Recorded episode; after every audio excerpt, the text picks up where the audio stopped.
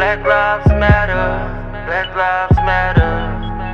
Yeah, yeah, yeah. Trying to live my life, putting purpose over profit. Too many fallen soldiers, too many slain prophets.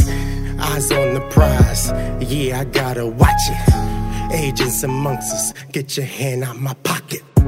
I'm sick with the pen. Brothers and sisters are sick in the pen. Oppressed by the man, attacked by the Klan. America's plan, depression sets in. People becoming so hopeless. Say we can't breathe, they still choke us. They put the body cam on, it's either turn off or out of focus. Yeah, another death, another life. They pull the trigger, no thinking twice. Cops be wildin', killing youth. The new Jim Crow, a different noose. It's the beast, it's the beast, mark of the beast. Cease and desist, increase the peace. Move in silence, don't make a sound. But when they come, stand your ground. R.I.P. to all the martyrs. Say your prayer, Heavenly Father. Black lives matter. Black lives matter. Yeah, hey. All right, everyone. Welcome to another live episode of The Creative Gourd. And I am one of your hosts, Josh Wearing. And we also are joined by Professor Yisrael. How are you doing today, Professor? Yo, yo, I'm doing well. Good brother. How are you? Oh, I'm all right. Thank you. Very excited because this is another fantastic idea by the professor. The excuse me, the monthly now Mhm. uh viewers choice live Q&A. So we're just going to cuz as we see, we have a lot of great viewers and participants in the comments who ask a lot of great questions. So we also wanted to, you know, honor them and say thank you for tuning in and also give them the space to ask such great probing, thought-provoking questions. Like, absolutely. And I have to give a quick shout out. Um, keep, uh, you know, a few orders of business. So um, I want to give a shout out to my father in law. Uh, so shout out to Blichet um, Sac For- passe? for hooking your boy up with a bottle. You know what I mean? So he sponsored, he sponsored the bottle of the Brown. So um, just want to give him a shout out on this platform because he's a, a fervent um, supporter and watcher of both the Creative Gourd and Brown Juice Barbershop. So shout out to the the OG, OG Bleach. Absolutely. Sock passe, sock pocket time, you know. yes, sir. Yes, sir. and we also have to give a quick shout out to Game Seven Character Builders, and that's our sponsor for this today for our episode. And I'm wearing their uh, merch. Let me get that out the way. There you go. There it is. Haha. So shout out to Malk and KG and Justo. And here's a little clip from what these brothers have been doing. 30 Day Shift, Day 30. Here are four habits of a successful relationship be curious, not critical. Be careful, not crushing. Ask questions, do not assume, and connect before you correct. Be curious, be careful, ask questions, and connect. Do not be critical, do not crush, do not assume, and do not correct if you do not connect first. Learn about relationships with us at Game7.com and shop with us at Game7shop.com. Thank you for tuning in to our 30 day shift and drop a comment below sharing what you learned. Easy work.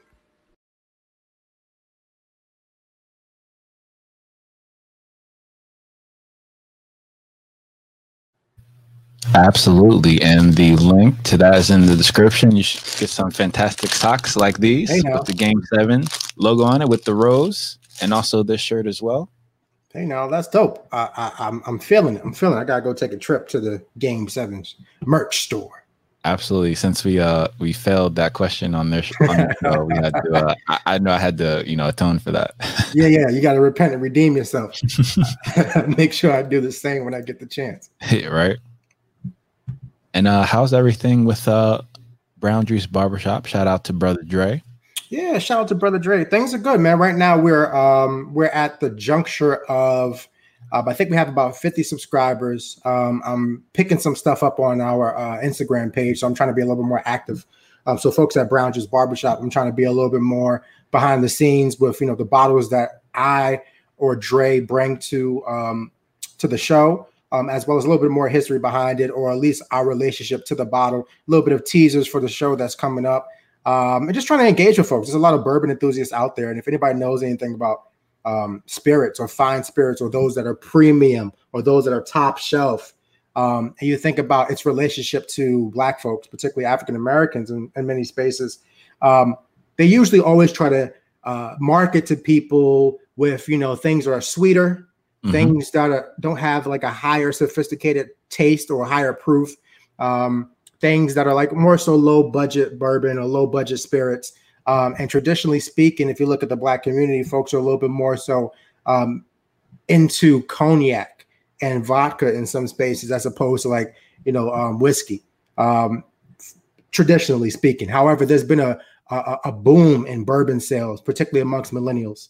Um, and you know those folks who are coming behind millennials generation zers who are starting to enter that market um, and a lot of it is because of the branding rebranding and you have uh, folks like um, the black bourbon society who are really uh, making sure that uh, the bourbon market speaks to the consumers who look like you and i um, and not speaking to them to us in terms of pandering or mm. speaking mm-hmm. to us in a condescending way, which is like, oh, let's get some hip hop stars, pour out some Cristal and stuff, right? Nah, not that type of thing. More the sophisticated palate, um, realizing that there's some troubled history behind how things were made in the beginning, thinking about, you know, when they were made, um, who was probably making it, um, who was getting credit and who wasn't. Um, so there's a lot of things about that. So I think what we're doing at Brown Juice Barbershop is trying to bring awareness to a number of different things, particularly in diversity, equity, inclusion space, talk about social justice, etc. But also, you know, sometimes it's cool to pour a little brown and just sit down and have a conversation. Um, and sometimes it makes things a little easier too. So um, I'm all about breaking bread and building bridges, and sometimes you gotta pour some brown for that too. Absolutely. And I feel like that is a, a, key part of our heritage. And it's also, I feel like, a very healthy thing to see people who are intellectual and have great stimulating conversations, you know, moderately uh, indulging in it in a balanced and fashionable way. Yeah. And, and it, and what I appreciate about it is because it, it combines a couple of things that's near and dear to me. Um, you know, if you've ever gone to the barbershop, that experience um, is amazing just to be amongst people who are could be talking about anything. It could be anything about politics. It could be hip hop. Um, it could be talking about their family life and what's going on. Someone driving them crazy and wants some advice, etc.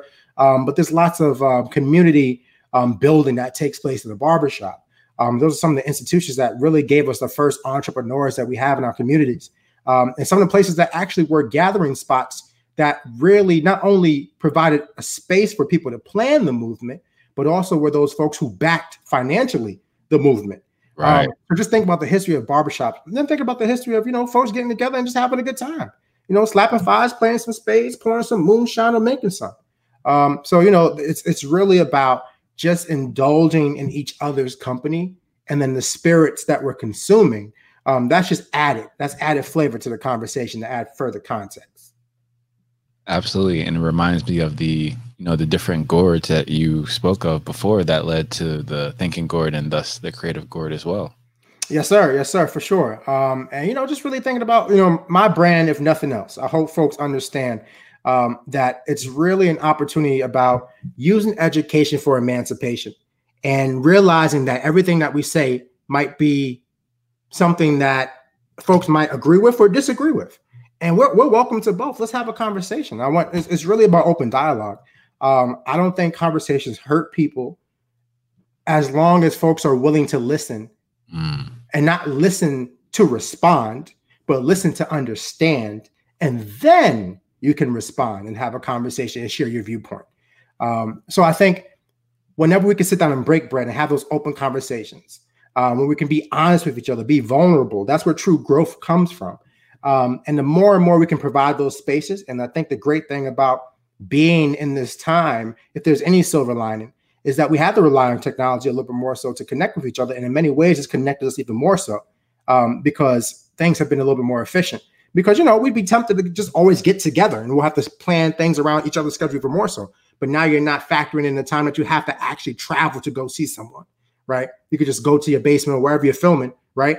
And just plug in, get on Zoom, get on StreamYard, whatever the case may be, and connect that way. So um, it's it's really just us having conversations we would normally have over a burger or over some wings with some beer, some some coffee, um, mm-hmm. some brown juice. um, and just letting folks in on that conversation. Um, so I guess everyone out there like flies on the wall in the barbershop, but we want you to be a little bit more. Just engage with us, connect with us, and you know, send us some things. If, if you're sipping on something you want us to sip on too, let us know. If there's something that you're thinking about that you're, you know, you really is just stirring your spirit and you just need to talk to someone about, it, or you want to hear other people talk about it, let us know. Absolutely, because you guys are very interactive in the comments. So I know every time I get inspired, I always have to leave a comment. You guys reply at least within the day, which is fantastic. Yes, sir. Yes, sir. I appreciate that. And I mean, speaking of platforms, good brother, because you got like um like Malk was saying last time when we were on his joint, you got like about 59,000 um, you know, uh podcasts going, brother, and you, you be putting in work. And it's, it's almost like you you open up a new one each day, you know, you're out here. You like you like the Diddy of podcasts. So um Well, hopefully not the Diddy, right? yeah. You're doing your thing. Well, you're probably, you're probably about to be a Dame Dash of podcast. How, how about that? You, you you got your own thing, your own brand, something like that. You know, Something like that. I, will take it. I appreciate the compliment nonetheless. Good sir. Thank you. And Okay. shout out Mrs. Yizzy because love the Brown Juice Barbershop. Great convos. I agree thousand percent. Mhm. And uh, do you want to? Because I feel like one of the great things that you do, in addition to being yourself, is asking wonderful introspective questions. Do you want to set the tone for everyone, since this, this is the live Q and A, to get people uh, more comfortable asking probing questions, sure. And by set the tone, you mean ask a question? uh, or, or pros, either way. Hmm. Okay. Um, let's see. So I was I was talking about you and all the great things that you're doing because I wanted to ask this question. Mm. So to folks don't know, can you talk to them before we begin? Talk to folks about poetic charm so they know what the question is going to be about. Okay, so Poetic Charm, as Mix alluded to, is one of my dating podcasts. So it's under the Josh Wearing brand. And we have uh, essentially two segments. One's for men and women to come together and uh, have a essentially a meeting of the minds uh, or like a, a red table discussion, if you will. And the other one is called SMV Radio, which is uh, meant directly for men and to have essentially those uh, men conversations and providing a space and a platform for men to be men and not necessarily edit themselves and be too PC because that is you know that is required. This is the whole concept of the man cave.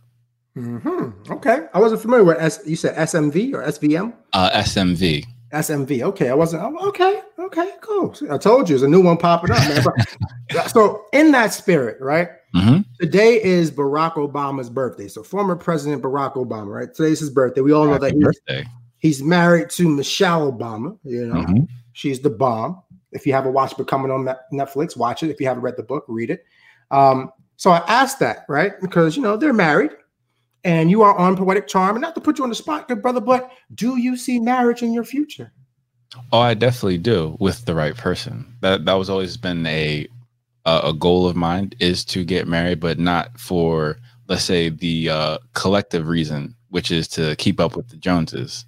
Because unfortunately, I feel like, and what what I discovered in my dating journey is that people are dating with the wrong uh, mentality and for the wrong reasons. It's more for external validation and superficial notions as opposed to trying to build something long term with that endowment thinking that Brother Sangu talked about. Mhm. So you said for you would you would get married for the right reasons. Now, give me a list of what those right reasons might be, or just a few examples. Oh, absolutely. So for me personally, I think it is absolutely required eh, for a uh, people to get married, especially if they want to have children. I think that dynamic in a very healthy space is very, very healthy for the child growing up to see men and women interacting in a very healthy way, and a romantic way, right? But also in terms of understanding how you know the different let's say different genders or the different sexes have different roles in the relationship as well because that's also needed in, in my own perspective Gotcha, gotcha. And then I guess another dating question because I know there's a lot of folks, you know, me working in education, I always see, you know, folks who are in relationships and they got drama and all this. It's like, so remember, I remember when I was, when I was on the earlier versions of Poetic Charm, Mhm. um, you had asked me questions about what do I think about the current dating scene um, as a married man. I said two words come to mind: exhaustive. I mean, not exhaustive, exhausting and expensive. yes Um, I'm thinking about this pandemic that we're in. I'm thinking about all these issues that are happening where you're you know, how do you how do you how does one date in this age of social distancing? and you know wearing masks and all that other stuff like i know there's online dating i know it's probably like zoom meetings and things like that but you know you know amanda and i always talk about you know my wife and i always talk about um the prospects that folks have who are like in the single dating market and what folks are looking for and there's a difference between folks who have high expectations and those that might be unreasonable or unrealistic expectations Yeah. I think there's a difference.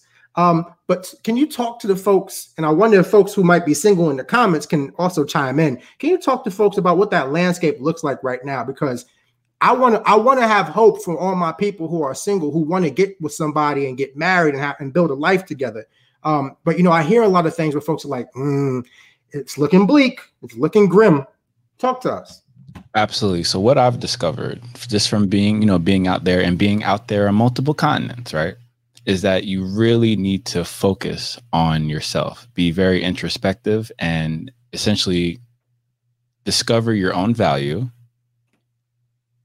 solidify your own standards, and make sure that those are both aligned with your desires, both short term and long term. Because again, only speaking as a guy, right? As a guy, there might be times in our lives where our desires might only be short term. So it would be best to not waste our time with someone who wants something long term. And then by not wasting our time, we're not going to waste their time in the process because there's a lot of time wasting out there. And especially now, as you brought up with the pandemic, we had an abundance of time. So some people, you know, chose to, I guess, engage in, I guess, virtual dating when I thought the best practice would probably be to be more introspective and spend more time with themselves and develop their standards and goals and mindsets. And usually, when we do that, when we make those decisions and our actions align with that, we usually meet people on the same type of journey. And then you guys can grow together, which is usually not only serendipitous, but also more palatable for a long term option. Hmm, interesting, interesting, and and you know, because I'm thinking back to you know being in college, and I know that when I was dating in college, right, and just being in college, you might be talking to somebody, whatever the case may be, and then on Facebook, you got a Facebook wall. Folks want to lose their mind and wild out and talk about nonsense, whatever the case may be. I ask all of that to say, in this day and age, is social media something that is a positive thing in the dating world, or is it a negative thing, or is it other? Like, what role does social media play? Can it prohibit you? Does it mess up the game? Does it help the game? It it does all the above, right? Because it's all about leverage, which as we know, that's the essence of social media, especially for those who are using it as a professional platform. So you can leverage a business as we see or brands or platforms, right? But you can also leverage yourself and your own personal brand. So if you're doing it correctly, you're being authentic, that's going to attract certain people. Even if you didn't set it up for that purpose, I mean, at the end of the day, people have their own choice, and if they choose to pursue you based upon what you, you know, put up on social media, whether that be thirst trapping, right, oh. or si- like I said, simply being yourself, putting out valuable content that people can, you know, connect to the same way that they would connect to our content we put out for our brand. So Mhm. it's just one of those things. So it gives people the the space to observe you in a very authentic way and then usually that's going to have an emotional response especially if you're a person who is attractive No, appreciate that. absolutely great question Yeah, yeah, yeah. Okay i feel like uh mrs yizzy probably has a great question as well I'm sure she does. Um, I got I got more questions, brother. You ready? oh let's go All right, all right, all right. Here we go. Let me let me take a sip for this one. so wait what are you sipping on today if you don't mind me asking So shout out to Bleacher again. Um, the bottle that I got that he sponsored is Woodford Reserve Double Oak. Oh that's the one you posted Yeah, yeah, yeah, Nice, yeah. okay Mhm, mhm. So sipping on that. Yes, sir. Yes, sir. all right No one can ever tell what's in there. You know, You know. yeah could be water. But they, they do say I think whiskey translates into the water of life. And, and if, if I'm not mistaken, and, and I think in I want to say Latin. I don't know. I don't know. But I think whiskey for wh- wherever it was was like literally was whiskey refers to the water of life. that's awesome Yeah, that's so you know we could fact check that.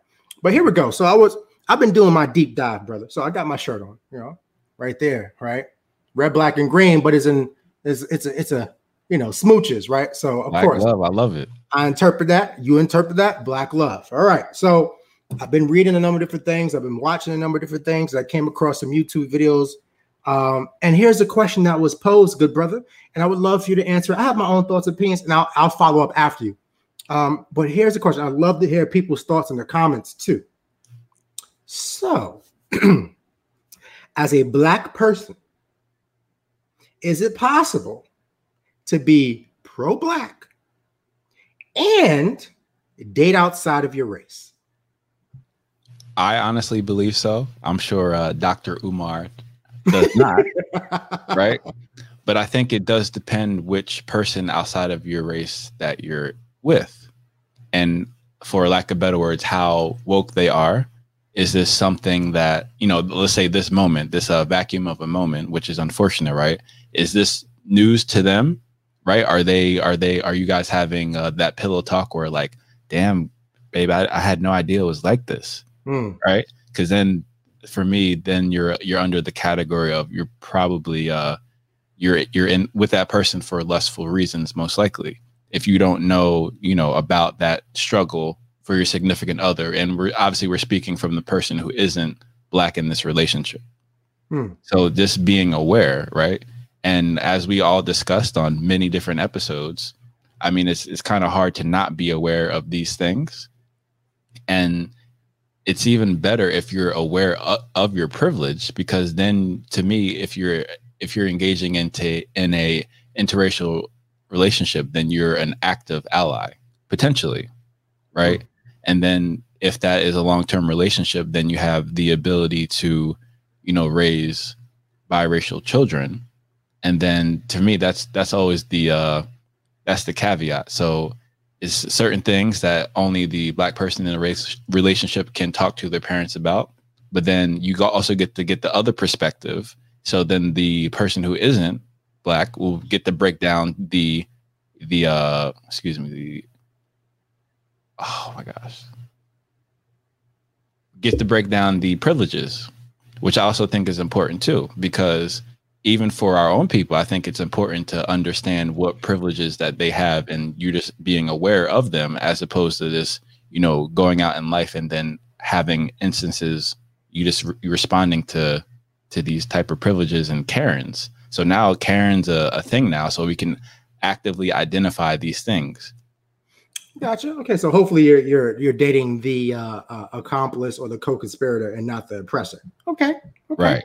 Um. I so I can't speak to whether or not it's possible because I am pro-black and I'm also married to a black woman. Mhm. Um. So I can't speak to whether or not it's possible because that's not my experience. Um. That's not my actual existence. What I can say is the things that I think about when that question comes up. A few things. One, I would say that um, I would probably suggest being on the outside looking in that it might be difficult. It might be difficult for a number of reasons. I'm thinking about right now.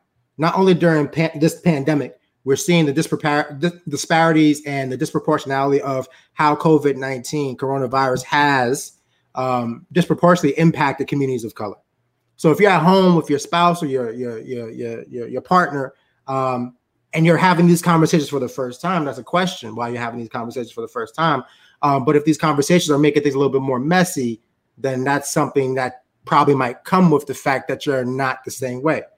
Um, however, that's not to say that being married to a person who's like you and from the same background um, understands the struggle either, because again, you might not have skin that is white, but your mind and mentality might be white, or it might suffer from whiteness. So that's Mhm. another piece. Um, another piece I would say is that I've seen successful examples of folks who are pro-black, like OD pro-black, and are part their partners, their the person who they're married to, or the person who they're with, um, is someone who's not black, and they're pro-black too, right? So that person's pro-black too. Um, so I think there's a number of different things that might make it complex. There's a number of different things that might make it difficult, and there's a number of different things that might make it very challenging to the point where you might have to put in more work up front. But again, you could be married to someone or dating someone who's from your same culture but might have a different philosophy and different perspective. Um, the thing that I always think about I always think about a number of things. I think about children and what that identity of their children might be, and how do you handle that? So if you choose to have children, what is that going to? How is that going to impact the conversations that you have as a as a household, and how are they going to identify, etc. Um, I do believe love is a choice, and I think it's a political choice, and a lot of things that are connected to it come from it in the sense of okay, if I'm pro-black and though I'm over here in this space, are people going to perceive me a certain way? Chances are they probably will, and that comes with the territory. Are you willing to deal with that? Are you going to be upset or are you going to be able to handle that and navigate it? Is your partner or spouse going to be able to handle, navigate, and deal with that? And the other piece I'll, I'll say is that I, I've, I've, I've, I've, I won't say I've grown in my thinking. I think I've changed a little bit in the sense of, you know, for me, I think at the end of the day, because race is a social construct and it's one that's a false construct, but has real implications. Let's not get that part twisted. Um, for me, I'd much rather have someone who has the same faith as I do, mm. realizing that that can still be problematic though, because you might think that Jesus is white when I think that Jesus is black, right? So even that could be problematic where we're coming from. But I would much rather this person have the same belief, religious beliefs as myself, or same relationship with God than color of skin, realizing that race is a social construct, a false construct with real implications. Um, so I think that's what that's my um, condensed answer to that question. Absolutely. And as you were talking, kind of reminded me of Tom from the Boondocks, right? yes. So, you know, things like that. It's uh, and it, you're right. It is a choice. It definitely is a political choice. And there's no avoiding that. In fact, the spotlight's going to be more on you, especially when you go out for things like date night or as you said with biracial children when you go go to school and, you know, things like that. So, it is something to be very conscious of and I think it uh it I understand how it rubs our people the wrong way on on both sides, but I will say just in my own anecdotal experience, usually it's more looked down upon when black men do it as opposed to black women, which is interesting. Yeah, I mean, and there's a number of different things that come with that. So I, am thinking about a couple of things in the sense of if I really want to get deep into why I I might question something, right? Mm. Is like when you think about the history of the world, particularly in the United States of America, or these yet to be United States of America, right? Um, when you think about that, when you think about what slavery was all about, it was really about the destruction of black families. Literally destroying black families pulling fathers and mothers apart from their children etc when you think about what happened moving forward you think about mass incarceration you think about the welfare bill um, you think about all these things that have been designed to destroy the black family when you think about being pro-black particularly if someone is thinking about cooperative economics particularly if someone is thinking about being pan Africanist, particularly if someone's thinking about building a community or it takes a village to raise a child, but you first have to create that village. Um, you can argue that you being with someone outside of your race is also akin to destroying the black family. Mm-hmm. So that could be an argument. I would also say that there's probably folks who are the black person in that relationship who, even if they're Captain Wokeness, right? And they're like OD woke, right? Like threat level orange or whatever, right? If they're super woke to the point where they suffer from insomnia, there might be times when folks are like, yo, they're just overcompensating. Mm. Or they have to do it because if they don't, they're going to be questioned. So I'm, I'm sure there's a lot of things that come with that. But for me, it's always a question of why, because you think about it. And it's like there's there's a deep psychological um, you know, there's a lot of decolonization that we have to go through. And I think that we are some of our experiences um, I think that whatever we're exposed to, the things that we experience, the people we experience, the good, the bad, and the ugly relationships we're we're witness to or even in, impact how we'll move forward. Um, and sometimes I think we have to unpack those things and get a chance to understand who we are before we even try to be with someone else. Right. So I think those are some things, and I think sometimes we we might be like Ludacris said, looking for love in all the wrong places. Um, so I'm not against any of that. However, I do have questions about it. The same way I'm sure people would have questions about me. Oh, absolutely. And it does tie into what we were discussing previously in terms of what well, I guess what the dating landscape looks like uh, during the pandemic and how I would suggest to just focus on yourself because as you said if you don't understand yourself and you know your your your own individual self is solidified to you know invite someone else into that space when it's not you don't have a firm foundation for yourself could be detrimental. And then sprinkle in things like race and race relations. I mean it, it could uh it could get really messy. For real, because if you think about it, right, particularly in America, living in and by America, I mean United States of America, because you know, but um, particularly being where we are, um, in a racist, capitalistic, sexist, patriarchal society, particularly when you think about intersectionality, particularly when you think about black women being the most marginalized in the sense of, you know, they have their gender and they also have their race, right? And then particularly if they're from a lower socioeconomic status, they also have their class, right? So you have all these pieces. So they're pretty much the most marginalized group in a lot of different spaces. If I'm about liberation, if I'm about being pro-black, then why wouldn't I be pro-black woman? Not saying that I have to marry that person, but I would have questions if you're telling me that's what you are, but then you're over here.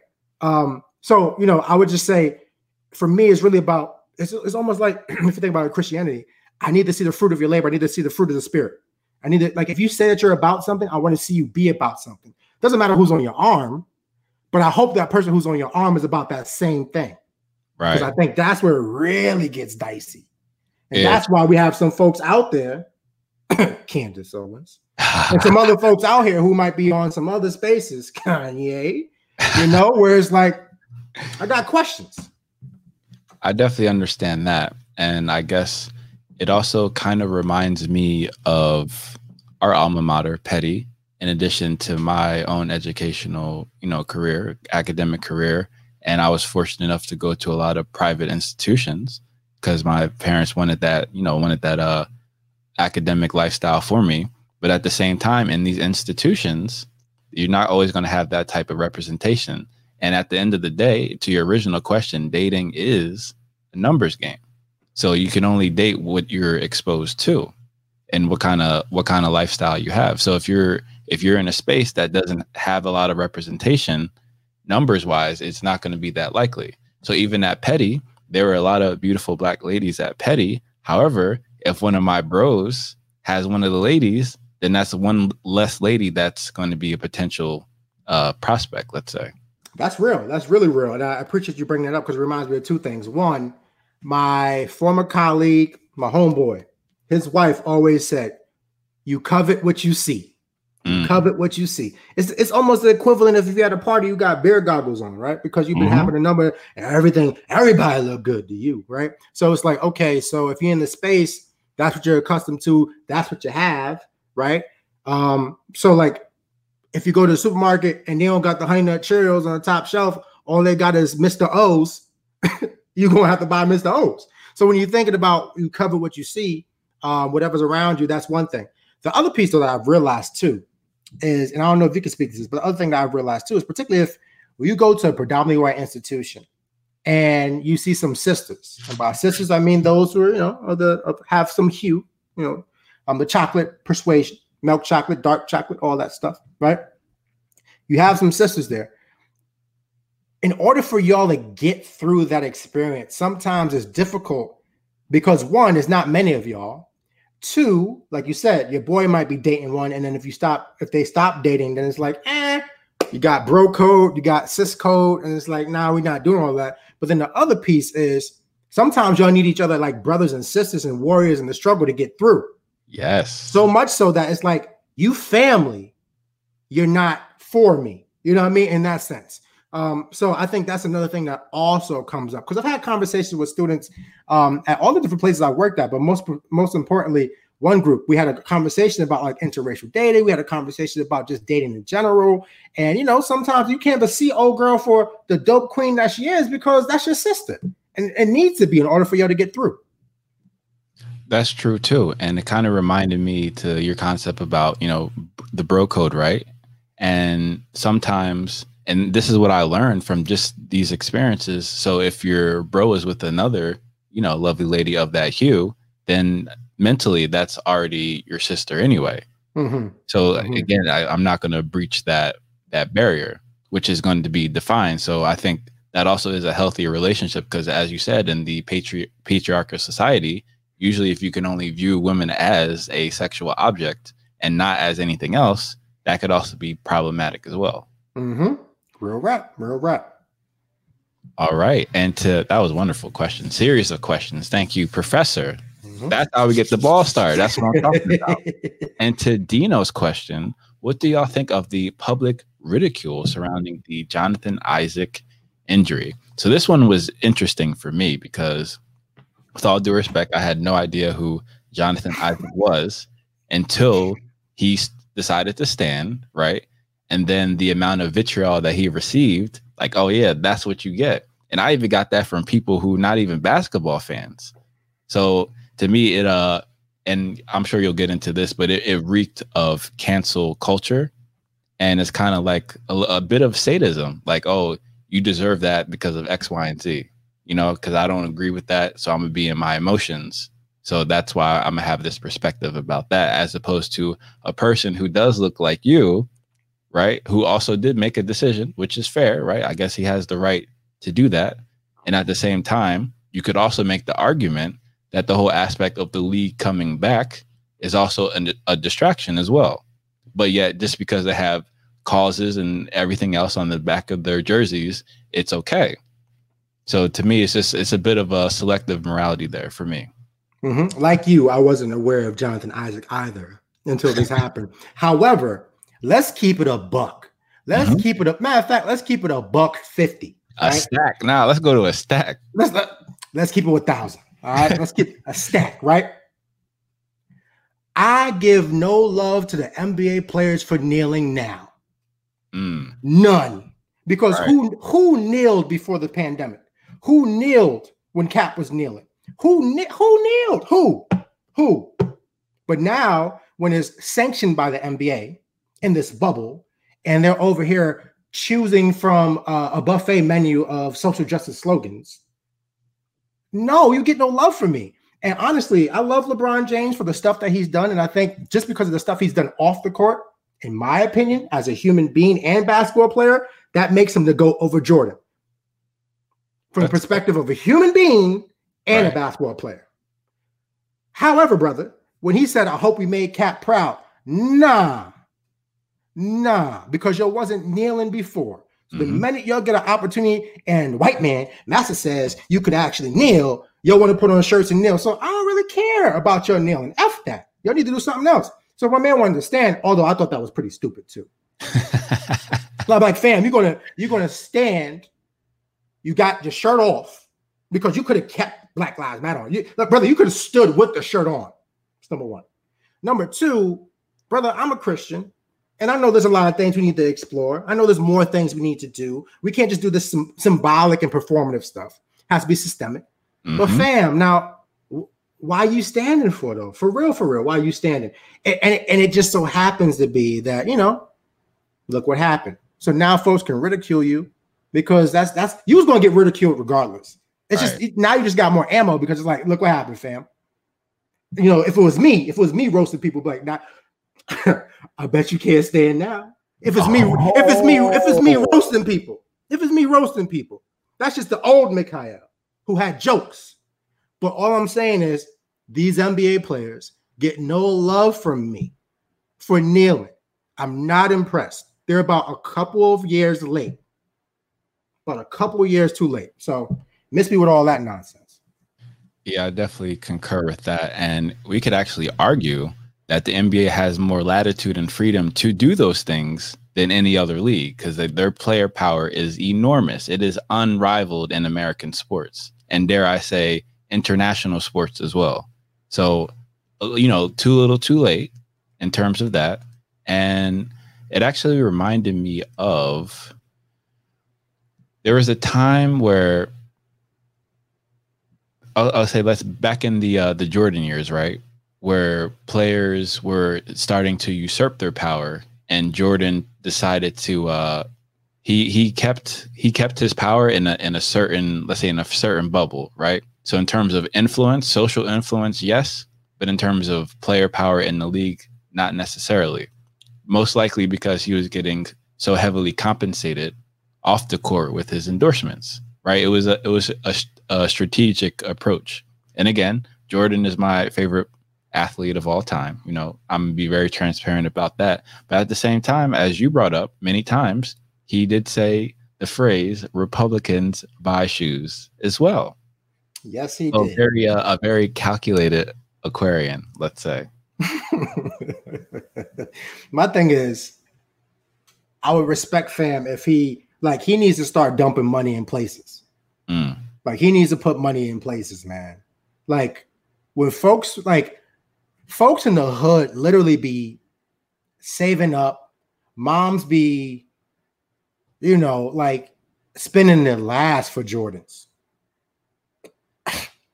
Everything. The rent because what, what I- what I heard was, and this and this is the coded language though. The coded language is this: when someone says Republicans buy sneakers too, you know there's black Republicans too, right? There are black Republicans. I don't think he was talking about black people. Right. I think that was, I think I was cold for white folks buy sneakers too, right, because of course we always assume that blacks are Democrats, right? Um, and you know it's a majority, um, and a lot of different reasons, and not we need to get into. But that whole conversation of Republicans buy sneakers too. It's like you really talking about you talking. You're not talking about black folks. You're talking about white folks. That's your code of language for saying white folk. And there's things that he could have done. You know, you watch the Last Dance, you see that he did some other stuff too. But he could have. He could have been an activist of a lifetime. Because when we look at people like Muhammad Ali, you kidding me? You kidding me? Like he stood for something, and he is the greatest. He was the greatest, right? Um, you think about folks who are just unapologetic with their stances, not fearful, and it's like, you know what? I'm going to put morality and my consciousness and my people over money. Now I know there's some folks who might do the back back door situation, where it's like, I'm gonna get this money, and because I get this money, hmm that's how I'm going to actually like fund these movements. But I haven't seen much of that. I haven't seen much of that. right. And I'm gonna go back to your lyric, sir. Purpose over profit. And if we're being honest, to your your recent point just now, most likely those contracts that you sign that ensure that money are very limited. They're very structured, so you can't actually give as much as you want, which is interesting, right? So Mhm. it's kind of like, I guess if you if you uh, added all the amount of hundreds of millions of dollars that professional athletes from our communities who grew up in these impoverished communities, not even communities that I came from, but communities that you yourself and other people have come from, those hundreds of millions of dollars, those dollars are not getting spread in those communities whatsoever, Mhm. Absolutely. which is very interesting. Absolutely. So I mean, I would like to see. I don't know what the, I don't know what the um I don't know what the policy is. Like when someone gets injured, I don't know how that works in terms of like the money that they get and what's due to them, etc. Uh, the the insurance takes care of it, Okay, so because he's out probably. He's I mean he's out for the remainder of the season. right? Um, so that being said, bruh, if you didn't want to kneel and you wanted to take a stand, and now you're out for the season, I want to know where those game checks going. You pulling up like Kyrie? Kyrie said he donating a million and whatever change to the WNBA players who said they sitting out. Mhm. That's Kyrie. You pulling up like that because if if kneeling's not going to get it accomplished, what you doing, fam? So I think if nothing else, you welcome the spotlight on you, willingly or unwillingly, consciously or unconsciously, directly or indirectly. You welcome that spotlight on you. So now people are going to look at you, and there's going to be some scrutiny. And if I am to just throw this out there, you said, and I know you're a basketball enthusiast. You got world baller and everything. You said you didn't know about this brother. right. Is it possible that someone was clout chasing? I don't know. Is it possible that someone said, "Look at me, look at me"? I don't know. I really don't know because I don't know enough about fam. Um, I don't know enough about fam, but I can ask those questions though.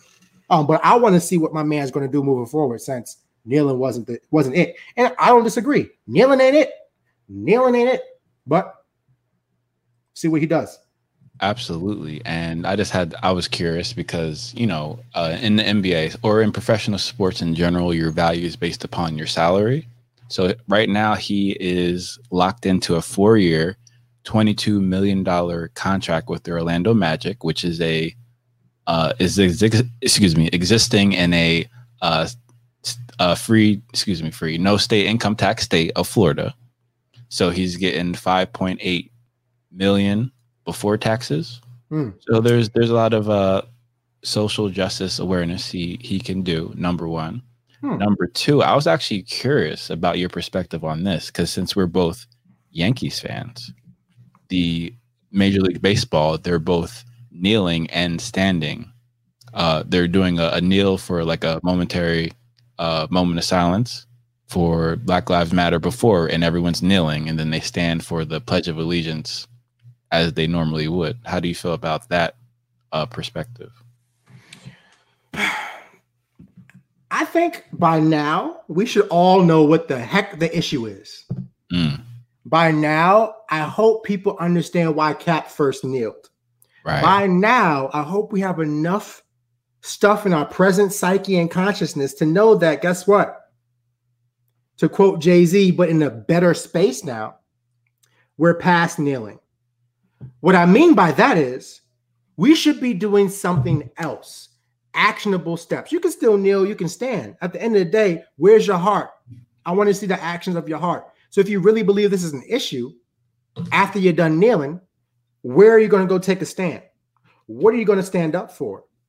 Where are you going to put your money? Where are you going to put your effort, your time, your energy? Where are you going to put your focus?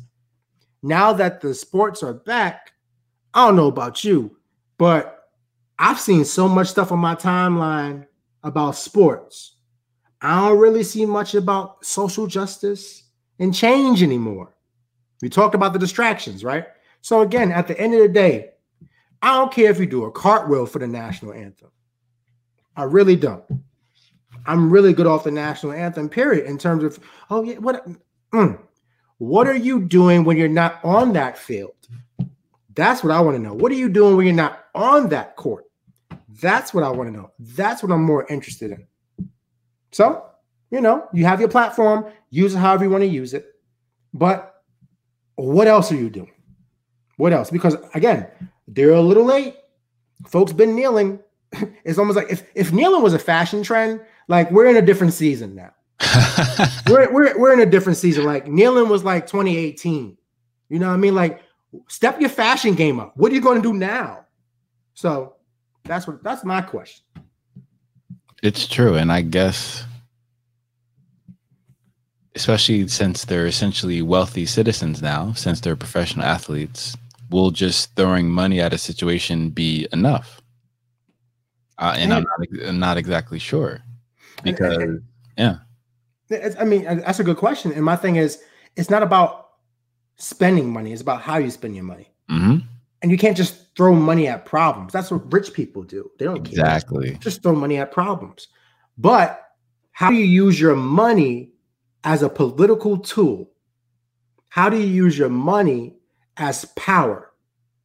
How do you use what you do to bring money as power? Again, some folks were trying to do that before the NBA restart. hmm What's going to pop off during this NBA season? Is there going to be some stance that's taken?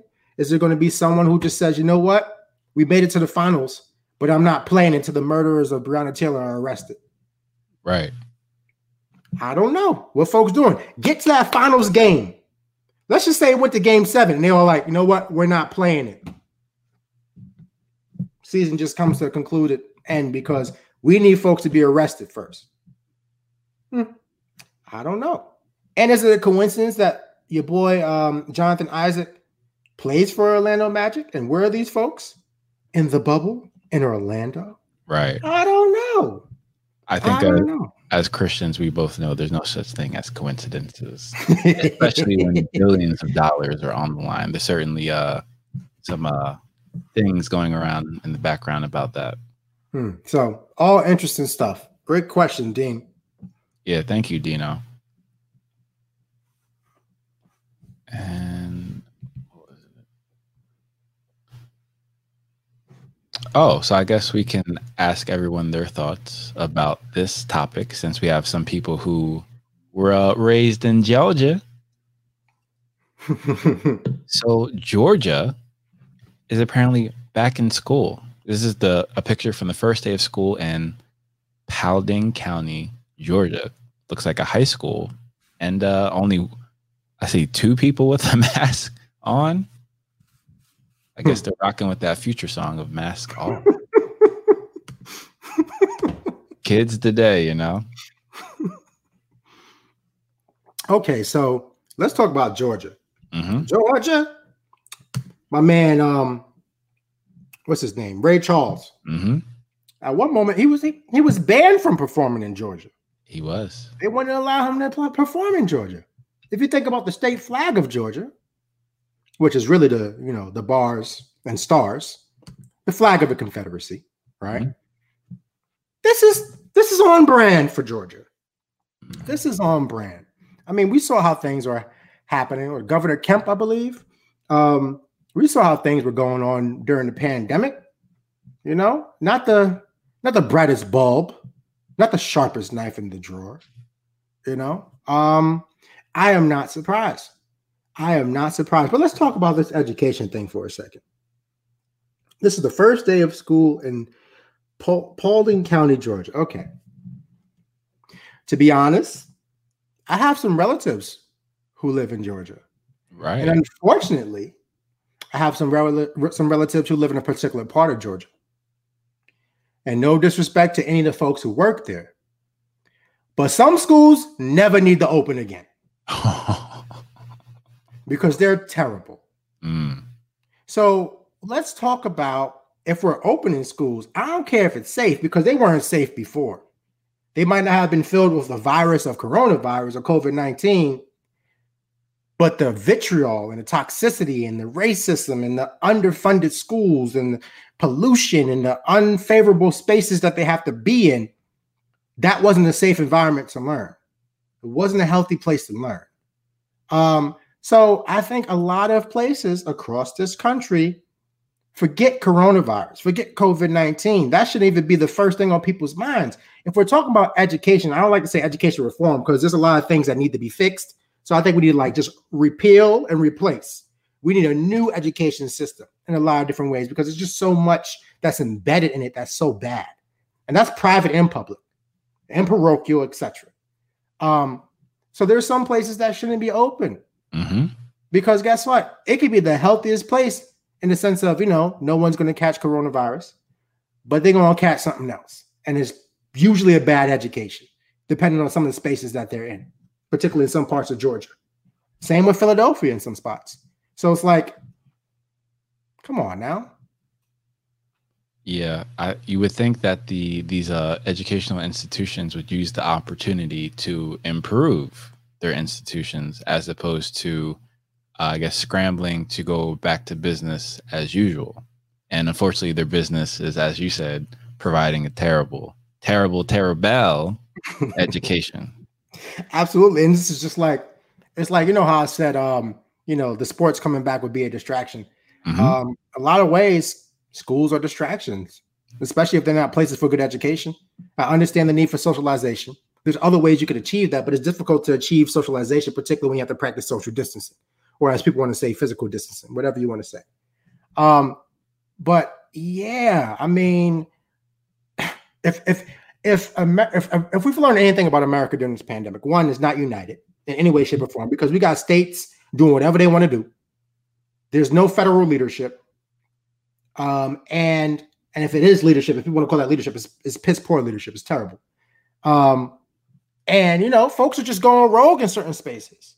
Folks are doing whatever they want to do. You got governors, Kemp, literally suing or trying to sue mayors of major cities in your state. So Kemp and Keisha Lance Bottoms, Kemp over here trying to do all these things, right? Mhm. So it's ridiculous what we're seeing, and it, it really it raises a question I actually wrote down, um, and I wonder what folks think about it. Um, in this moment in time, are we witnessing the fall of the American Empire? oh yes, that's that's a definite. And Are we witnessing that? Oh, definitely. And if we're being completely honest, we all know that every superpower always has its moment in the sun, but eventually it does fade. Now, we could fade like the British Empire and still have some relative influence in the world, or it seems like we're about to catch a fade, unfortunately. I mean, because at the end of the day, we have, like you said, our lack of leadership that at the federal level is essentially propositioning the governor is like, hey, if you if you don't if you don't guys if you guys don't bring back your you know students to school, then we're going to pull your funding. So it's it's uh, it's very interesting. Hmm. Hmm. Mm-hmm. Real oh, okay. Black is king. So, okay, thought okay from Mrs. Yizzy, thoughts on Black is King, and particularly the uproar that some people have with that title. Okay, so that reminds me a lot of Black Lives Matter and the uproar with that, with uh, people who are screaming "All Lives Matter," and I guess in their feelings because they don't understand what Black Lives Matter, excuse me, Black Lives Matter means. So they're in their feelings about that. However, I guess I have my own reservations about viewing Black is King because because I've done my esoteric homework for the past decade. I can already see the uh, symbology of Satanism and devil worship. So I'm trying to, you know, w- prevent myself from seeing that.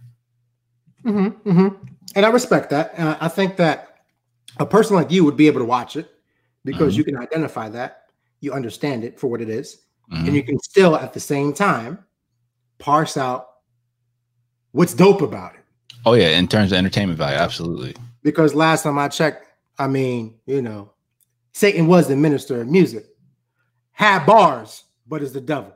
So all That's I'm right. saying is, you know, we can we can discern and think about these things, um, and really figure out what we should support or what we should not support, what we can take out and use for our leverage and for our good, and what we should denounce to say, nah, I'm not rocking with that. So we should think about that, how we could be critical and look at things through a critical lens. Um, in terms of black is king, I think the folks who have an issue with that, they're probably a Karen or a Tom or a person who flies a Confederate flag or a person who's upset about taking down a Confederate monument or a person who just suffers from chronic white fragility. There's a lot of things like that. And it's like, really? Relax, calm down. Why do you feel attacked? Are you that insecure? But then you have to think about it too. Whenever Black folks get exposed to anything that resembles royalty, mm-hmm. power, respect, it's a problem. Now, if Beyonce was out there pouring bottles and it said black is king, and she's over there pouring bottles, rolling blunts. Ain't nobody saying anything. They don't have a problem with the title. In fact, they'll be sending links to us like, you need to go watch this. Have you watched it yet? So I don't have time for that. That's just nonsense. No, no patience for that. Absolutely. And it kind of reminds me of Andre's story about meeting with those movie studio executives who would actually mm-hmm. want more of that type of behavior. Right. Mm-hmm. But in this instance, you uh, get the get the black empowerment. So on that aspect, because of course, as you alluded to, as an Aquarian, I can compartmentalize easily. So uh, you, I can even, you know, even though it on the surface and probably deeper, it has those notions. There's still a lot of black empowerment that is positive. So that, as we know, as and as Dean is alluding to here, you know, usually the uh, the devil works. Eh, you know, he uh, he blends things so it's kind of like associative lying, the same way that the media does. You know, they'll tell you 10 things and they'll present three facts that are scattered throughout, but the other seven are lies or myths or whatever. And because the way that they present it, because of their authority and platform, people will assume that the rest of the information presented is the truth and take it as the gospel, which it isn't. So, in terms of Black is King, I think that's a wonderful message. I think not only in terms of genes, that's accurate because we are the dominant gene. So scientifically, that's valid. Um, both in creation and evolution, all descendants come from Black people as well. So on that front, that's also accurate as well. So I just think people are in their feelings about the truth. And as we see, and as we discussed before on this platform many times, essentially when Karens and I, what's the uh, what's the male equivalent again? I don't know. I just said Tom. Oh, okay, Tom, Tom or Chad or whoever, right? Well, again, not trying to be racist either. I just don't know the the inverse of that because I know they're we want full representation. So it's not just ladies who are doing this; it's also men as well, right? So eventually, they they get uh a, they have a tantrum for not getting their way. And when you see how our people have been treated, imagine your response to being treated in that manner, right? Oh, You're throwing a tantrum for not getting your privilege or feeling your privilege question, or for, as you alluded to, seeing that their privilege has zero effect on us. Mhm, That's mhm. that's what really gets them upset. So a couple of things. Um, one question, I mean, one comment or reflection before I, I talk about, you know, the supposed devil worship as well. Um, one, I'm sure those people who have a problem with Black is King and they're upset with Disney Plus, etc. Mhm. You know, I'm sure they're still watching ESPN. I'm sure they're still watching the NBA And the So what do you- Avengers. and the Avengers. All of our other. So, so what are you really upset about? What are you really upset about? Because you're still watching the Black King on the court. You're still watching all these other folks, right? You're still watching the sports shows. What are you really worried and upset about? And then in terms of, um, you know, because I've, I've seen some YouTube things as well. And you know, even when uh, me and Amanda were watching it, we were like, "Oh, that's a little, that's a little demonic. That's a little demonic. That's a little bit, a little demonic." Um, but a lot of the music that we listen to is. Um, there's some, and I, I say this word all the time, and it's like, stop saying that word. Um, some things are trippy, and you and you hear it, and it's like, eh, that don't sound right. Like an example of that trippy sound to me is like, I think is it Kendrick and Frank Ocean, if I'm not mistaken, like No Church in the Wild. First of all, it's called No Church in the Wild. If you listen to the beat, the way that the, beat is going, I'm like, that that don't sound right to me. Catchy is all everything, but it sounds a little off to me. Um, however, I Mhm. think there's there's some things that I know I can't speak to because I don't know enough about other religions. There's some things I can't speak to because I don't know enough about all different types of African cultures from different countries. So there's certain things that you know, for example, when she has the horns and people are like, "Oh, that's Baphomet," all this other stuff. Um, I don't know because I don't know about the traditions of African culture. I don't know, you know, about the traditions of Yoruba. I don't know about the tradition of Igbo. I don't know about the tradition. All these, like, I don't know. I don't know. So I can't make an informed decision about some of these pieces. But I have enough of a critical lens and spirituality within me that I could say that doesn't sit well with me. But also parse out from that pieces that I really love and and really rocking with. So, for example, it's something I could sit there and consume. Are there are there is there things I would show people who might not be ready for that? Not necessarily, um, because they can't really discern. It's just like hip hop, right? There's some lyrics that folks shouldn't be listening to at a certain age. That's why you have parental expression and everything like that. Is explicit lyrics, explicit content. Doesn't mean the song's not dope, but it might be problematic in certain spaces. Like when we saw the Verzuz between DMX and uh, Snoop, like as an older person, I'm like, dang, some of these lyrics is crazy, particularly in this day and age. However, the songs are still dope. So it's possible that some things can be like, eh, I'm questioning that, and still be uplifting and liberating. Um, but we have to, we have to, we have to make sure that we don't just throw everything out. We have to try to tease pieces out of it. Absolutely. And I would say on the let's say the scientific production engineering end, there are different frequencies for different types of music. And similar to the solfeggio uh, frequencies, let's say, and tones, certain tones are more peaceful and melodic, and certain tones cause chaos and dissension. And the one that's used for mainstream music is the one that causes chaos and dissension. So it's it's deliberate, as opposed to having a frequency like 432 hertz, right, which is more about uh, bringing everything together in harmony with the creator and the universe. Of course, that's why people talk about, you know, good vibrations. Right. nature, like literally talk about vibrations. Of course, of course, there's a lot of knowledge out there. There's a lot of things um, that we can talk about. What I appreciated about it is that it was a bunch of black and brown people Mm, with so much talent mm, doing things that other people can't do, even if they tried. right. and that's real rap. So it's like brown skin girl, all those cameos, you know, um, all those folks is popping up. Like I was saying, you know, I said this on Brown Just Barber Show. Actually, I was like, listen, especially that brown um, skin girl piece. If I had my daughter watch that, if I had my son watch that, that's dope. That's very empowering. That's very, very, very talk about black love.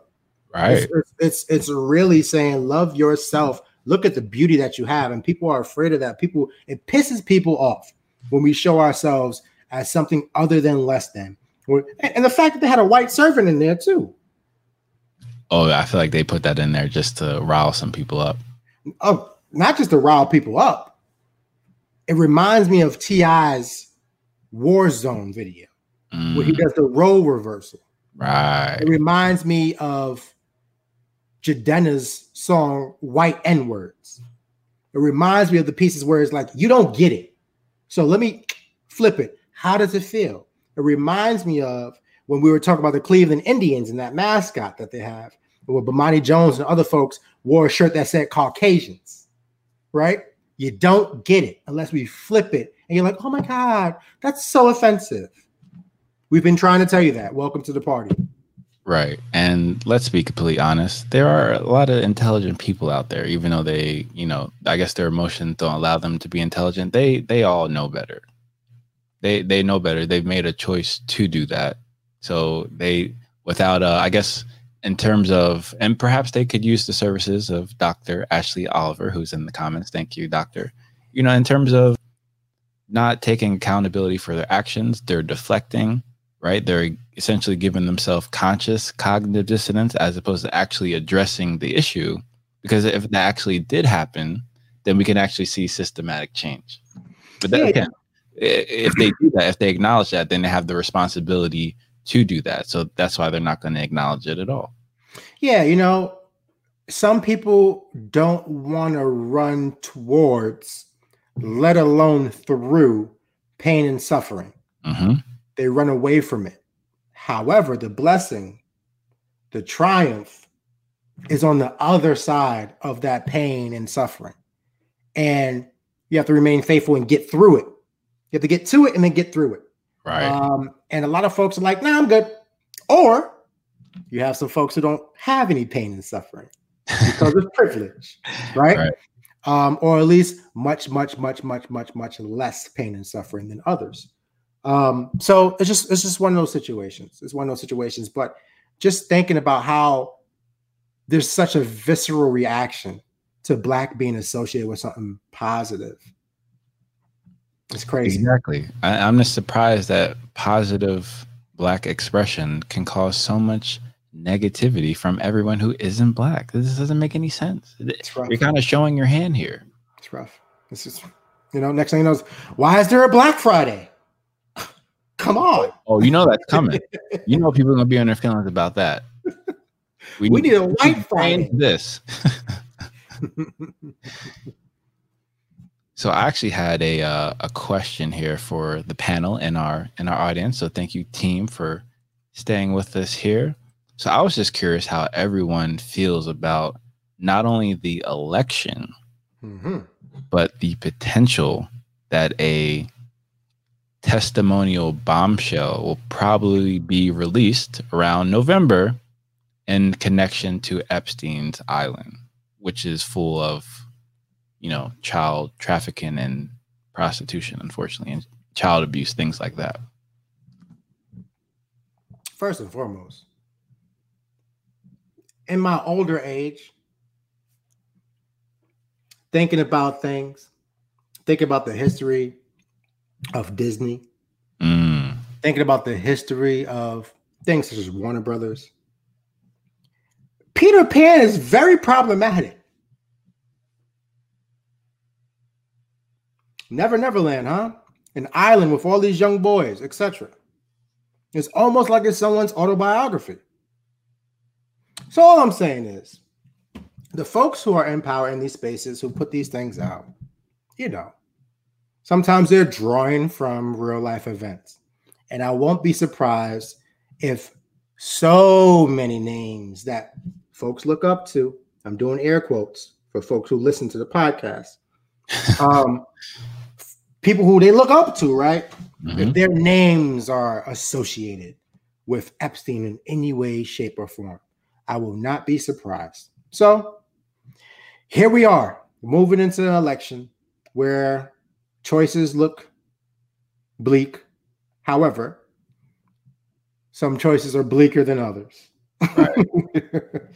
and um, you know, it's it's it's, it's here's you know what it's it's it's a lot. It's a lot. It's I, I don't even want to go off on a tangent, but yeah, this is one of those situations where it's like, listen, these people are who we thought they were.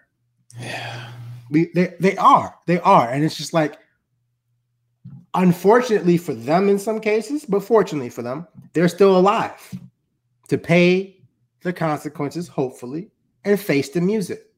If anything happens, if there's any convictions, or if there's any folks who actually do the right thing and seek and then get justice for all the wrongdoings that have been done. So we shall see. Absolutely. And I, I'm not going to lie, I'm a bit worried with the media portrayal. But as you said, they are who we thought they were. So they're already sowing the seeds of prescribing it as a, a disability.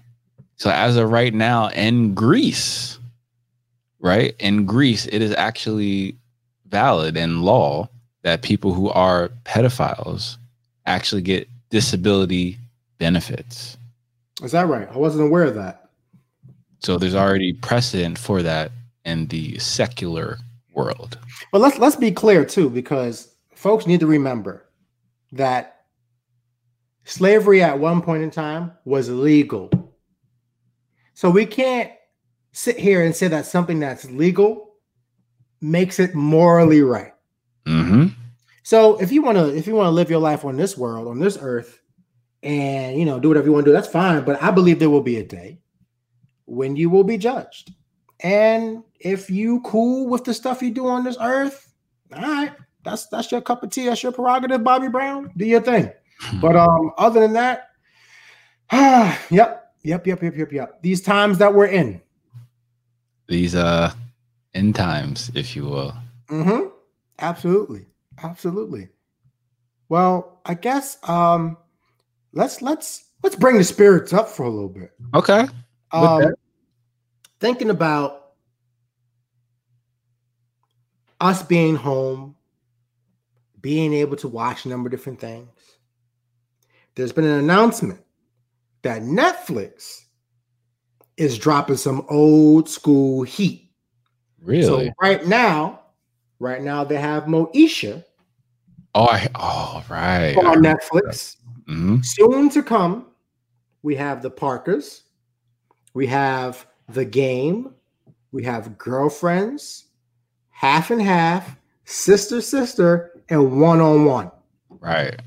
So I'm interested to know, brother, any of those your cup of tea, one of your favorites, one that brings nostalgia, and I'm I'd love to know, folks, in the comments, uh, which ones you're really checking for, which one you're really here for. Absolutely. So, Sister Sister is definitely nostalgia, right? Especially when Mhm. they uh, remix the song. I got my own mind, right? Uh huh. Uh huh. And I guess I I literally haven't seen it since that time. Uh, I I'm curious about the game. I heard such great things, so I'm curious about that. And was other one? Uh, Girlfriends. girlfriends. Did you watch Girlfriends? Have you watched Girlfriends? I have not the same way I haven't watched Sex in the City. So here's the thing. Here's the thing, brother. Um, uh, resident brother here, young as a four, uh, only boy. Um, I watched Girlfriends, and I got into it too because it was four beautiful, gorgeous women, you know, and a funny dude, funny, funny dude. I think homework for you, good brother. Homework for you. Um, when when Girlfriends comes out, all you need is to watch some of those episodes. You'll have topics for days for Poetic Charm. Oh, I like that. For days. For days. So, yes, sir. Yes, sir. And I, I'm not gonna lie, I do appreciate you know Netflix taking this action because they also uh, signed another syndicated uh, brand that's massive, which is Friends initially. And remember, the Friends cast were saying like, "Oh, I wish you know they were there were uh, there was a black equivalent show, even though we had Living Single." Which was before Friends. exactly right. It was treated with disrespect on the same set with worse resources and everything else. But Uh, yeah, and I, I, think I think there was an article. There was an article where um, a, a, brother was saying that he he pretty much helped bring these seven comedies um, to Netflix. So shout out to that brother. I can't remember his name when I was reading the article, um, but shout out to that brother. And you know, because I think about it, it's like, do we have equivalents of those things now for the folks growing up? In some cases, no. In other cases, yeah, you have a few things. But I'm glad that some of the younger folks coming up can have an opportunity to watch that. And for those folks who grew up during that time who now have children of their own, they can sit down and watch it together and have conversations. So that's beautiful. Yeah, that that is amazing and very clever because demographically, I think it's a home run. Because, like you said, we grew up on a lot of these shows, so now you actually get to have the parents and you know children in the next, let's say, decade at least, probably for the the length of this this deal or contract to to watch it together. Mm-hmm. And Mrs. Yizzy wants to watch Girlfriends and Sister Sister, obviously, and the other sister and that sister would also want to watch. I'm here for all the classic shows, and all black men should watch Girlfriends. It's amazing. I agree. I agree with all those. So you already know what I'm watching. Girlfriends and Sister Sister. We're already watching Moesha. And the game is dope. The game is dope for sure. Um, they're all they're all good. I mean, half and half. I don't really remember too much of. I watched it. I watched like half of half and half. No, mm-hmm. I, I, didn't watch much of it. Um, and then in terms of um, one on one, you know, it's, it's like one of those cheesy ones you need. You know, um, in some. I actually watched that one because I had mm-hmm. a massive crush on Kyla Pratt. So. Oh, that's my boo. That's my boo. No. Uh, food for thought. you are happily married, sir. So. Oh, she knows. oh, she's your entanglement. no, I didn't say that, brother. I didn't say that. You think you think I would come on live and say that's my boo without having cleared it with her first? She know that's my boo. She know that's my boo. Come on, brother. I ain't trying to. You know? I already told you. Yeah, I already told you. I was like, anything happening, with Josh? Sock passe. for real, for real. But no, I'm here. For, I'm here for that definitely. Um, and you know, um, they had a different world on Netflix before. Right. Uh, I wish they kept it um, or bring it back because that's like one of the best shows ever. ever.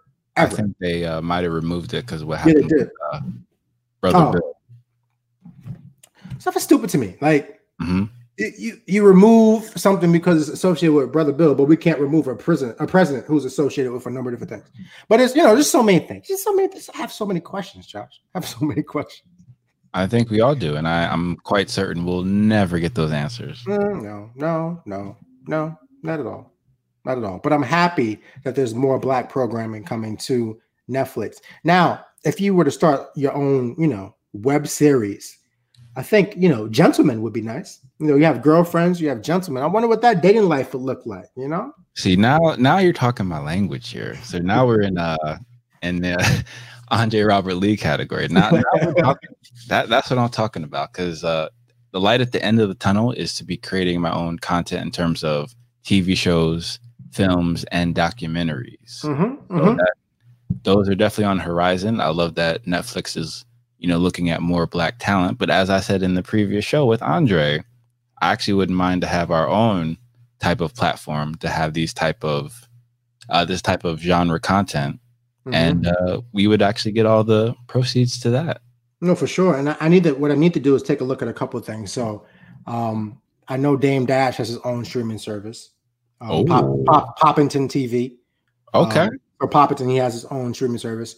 I haven't gotten a chance to look it out. I downloaded the app, but I haven't like did a subscription or anything like that. But he has his own content. And then there's a there's a black owned streaming service called Kweli. That's K W E L I TV. Um, I haven't checked them out yet, but that's another streaming service. I think there's some other streaming services as well that are black owned and black content. There we go. Okay. So it's been done. It's been I'm done. Definitely with that. Hmm. Okay, okay. And out of curiosity for you, were there any films that you were interested in watching that you think Creative Gourd would do a great review for. Any films you have seen already that you think would that I pro, that I may have not seen that I could watch, so we can actually do a, another film review because I keep getting a lot of great reviews for that Black Panther review. Hmm, that's um, you know what um, I nothing that comes off the top of my head. I usually I usually watch a lot of documentaries. Um, Okay. I haven't, haven't watched like many movies or anything in a, in a in a little while. Um, so whenever you know the sequel to Black Panther come out, you know that's definitely up there. Um, and I'm trying to think about what movies might be coming down the pipe. Um, Just Mercy, yeah, Just Mercy for sure. Oh, that's a good one. Yeah. Just Mercy would be a good one. Birthday that- twin. That would definitely that would definitely be a good one. Also co-starred in Black Panther. Look at that. Look at the synchronicity. Dino. That's what I'm talking about. Mm-hmm. Mm-hmm. That would definitely be good. That would definitely be good. All right. And does Mhm. anyone in the comments have one last question before we end the stream? make it hot? Make it juicy and please don't hold back, guys. You know who you're talking to. We're gonna keep it a, a stack. Right?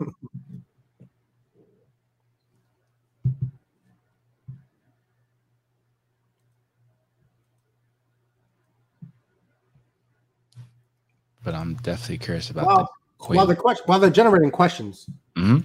Out of curiosity, good brother. Um, you travel a lot. You have wanderlust, right? Yes. Favorite place you've ever been? So I get asked this question a lot. So there has to be a two part answer. Okay. So I would say I'd, I would have to break it down in region and but also ever. So in terms of region, I would have to say Europe. So in Europe specifically, Italy. So even though Italy has a lot of issues with racism, especially in professional sports, when I was there at least, they were probably the one of the most hospitable nations that I've ever experienced. And they meet you halfway if you're at least trying to meet them halfway language wise. Not to mention, I have an old world name, as you do, sir. Right. So I do appreciate that that esoteric history and and wisdom with that comes with these powerful names that have stood the test of time. And Italy is a blend of the ancient world all the way back to the biblical times and the modern world. So I like to see that that duality. So you kind of when you're you're when you're walking in places where you know Christ walked, it has a, a certain gravitas to it. Hmm. The reason why I would want to go to Israel. Uh, favorite place all time definitely has to be Jamaica. And, and in fact, uh, I've almost talked my parents into retiring there, so that is a goal as well. Is that right? Okay. Okay. Never been to Italy, um, but Amanda and I did honeymoon in Jamaica. I remember. Loved it.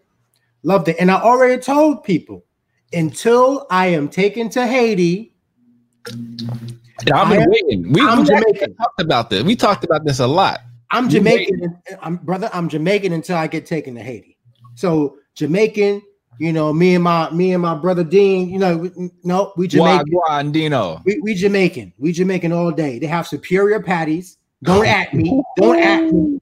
Got superior patties that actually has meat in them, you know. So until I go to Haiti, right, I'm Jamaican. Wagwan. And Mrs. Yizzy, any comments on your friendship for the last decade? It's beautiful to see black men uplift each other. Absolutely. oh yeah, you want me to start? Absolutely. Please. Yo, want to be real? Yo, Josh got on my damn nerve. Freshman year of high school. I'm like, yo, who is this dude who comes into my room and slam dunks a ball into a hoop that's on my wall, pulls it down, and it's not even my hoop or my ball. And he's like, oh, later on we were talking. He's like, oh, damn, that wasn't your that wasn't your hoop. That wasn't your ball. I'm like, no, it was my roommates. What's wrong with you? Um, and you know, when we found out we were both like, you know, Aquarius, um, and being, you know, not too far from each other in terms of our birthday. Um, you know, mine being January 20th, his being February 9th. We are like, hey, you know, that's dope. That's dope. Um, and from there, it was just like, you know, all all love, no drama, you know, and just being being chill with each other. We just definitely had a um uh, a time but like we we push each other's buttons when we were a little younger. You know, push each other's buttons. You know, Josh be that Dewey playing basketball. You know, you know he he want to be all nice and everything. you know, he want to do certain things or whatnot. He tried to play football, and he was super tall and everything. He wanted to try to catch balls and everything. Like, you think you think you nice, you think you, but he was nice in basketball. He played with Charlie Villanueva. He played with Joakim Noah. He played with Luol Deng. He blocked one of them. I don't remember which one, but he blocked one of them. Wayne Ellington. Okay. And uh, Charlie Villanueva. Yeah, yeah, yeah, yeah. One of them. You, yeah, you, mhm, you blocked them people, and you know. So I mean, the evolution of us, you know, have an opportunity to just grow together has been beautiful. Um, and you know, shout out to his parents too. Um, and my mother used to always give Josh a little nickname. Used to call him Droopy Draws because my brother used to sag the pants back in the day. it was know? very fashionable. it was fashionable. It definitely was fashionable. It definitely was fashionable. But um, you know, um, and and you know, stood the test of time. He was a groomsman at Amanda and I's wedding. Um, and uh, you know, it's it's been nothing but love. It's been nothing but love. So I appreciate this, brother. Definitely do. Absolutely. And thank you, sir, for saying that. And I appreciate you as a whole and also as a a major force in my life. Because again, as an only child, again, I've never experienced, you know, brothers or sisters. So to actually experience that in close proximity was incredibly valuable for me and my personal growth as a human being, especially during the most, let's say, impressionable time of high school.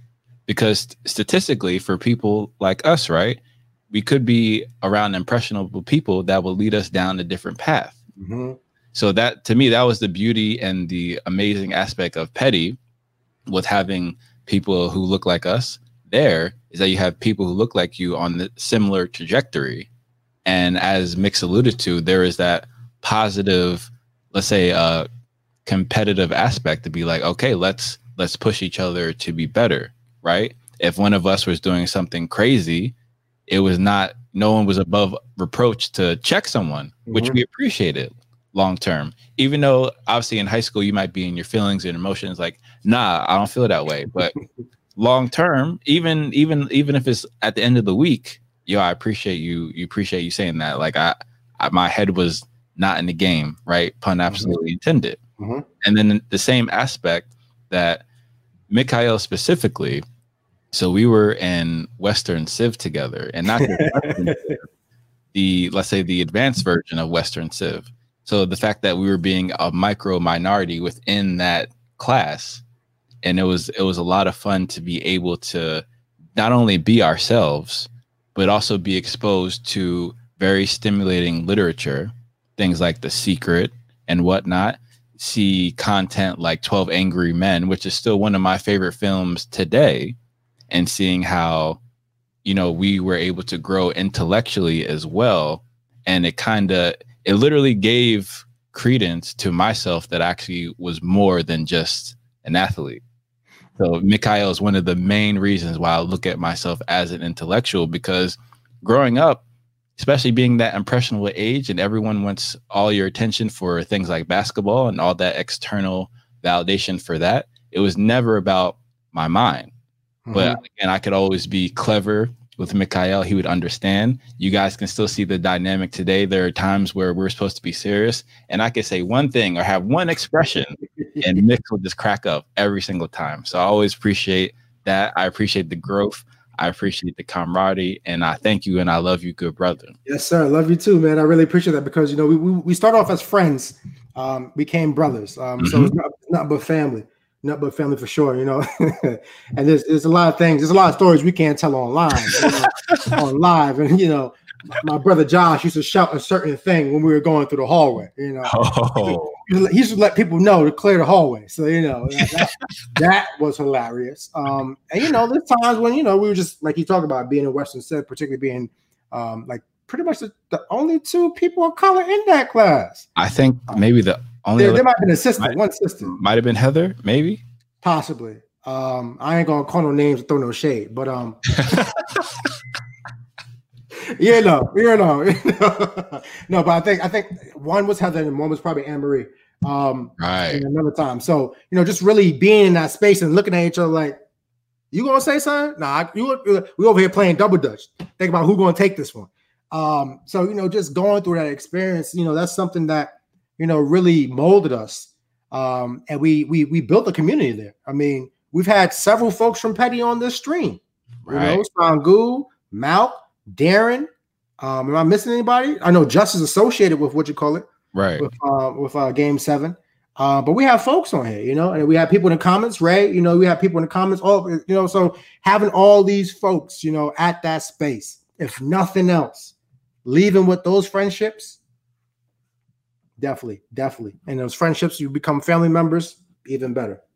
Absolutely. And I would say if we're going to look at things macro and long term, I love the aspect that we were able to observe the game uh, at uh, at Peddie together and also grow in terms of that. So actually get to see the privilege, Mm-hmm. but also get to see how we could make our way in that space Mm-hmm. and make it sustainable. Because as we know, statistically, most of our people will never get exposed to those opportunities or be able to understand what we've experienced. So I'm just glad that we're both at the same mentality. And again, other people there as well Mhm. at, at the mentality where we have the that that spiritual inclination to not only pay it forward, but also help get our people into those spaces as well.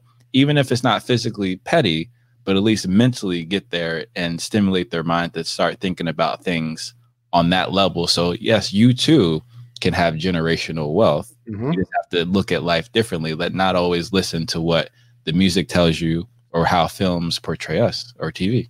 That's real. And you you speaking that talk about the game and seeing that game. Shout out to RC. Shout out to Cobra. You know, Oh yes, was- please. Thank you. he was in brother. those comments too. So you know, you know, shout out for for him giving giving us the game, Mhm. being that trailblazer for us, so we can stand on his shoulders and you know keep the legacy going. So, yeah, man, it's been a journey, a beautiful one. Absolutely. And to the next decade as well. Yes, sir. And all right, guys, we're going to end the stream here. Thank you for sticking with us on another viewer's choice. And we hope to have Dr. Ashley Oliver back at a certain time. And if possible, you know, depending on her schedule, if it could be monthly as well, that would be beautiful because I think her knowledge and wisdom is certainly needed on a monthly basis. Mm-hmm. Mm-hmm. Absolutely. Definitely. So thank you guys. Enjoy the rest of your day and God bless. You repeat what they created and get power to hate. But worst of all, we disappoint all the greats. Black lives matter. Black lives matter. Yeah, hey, hey.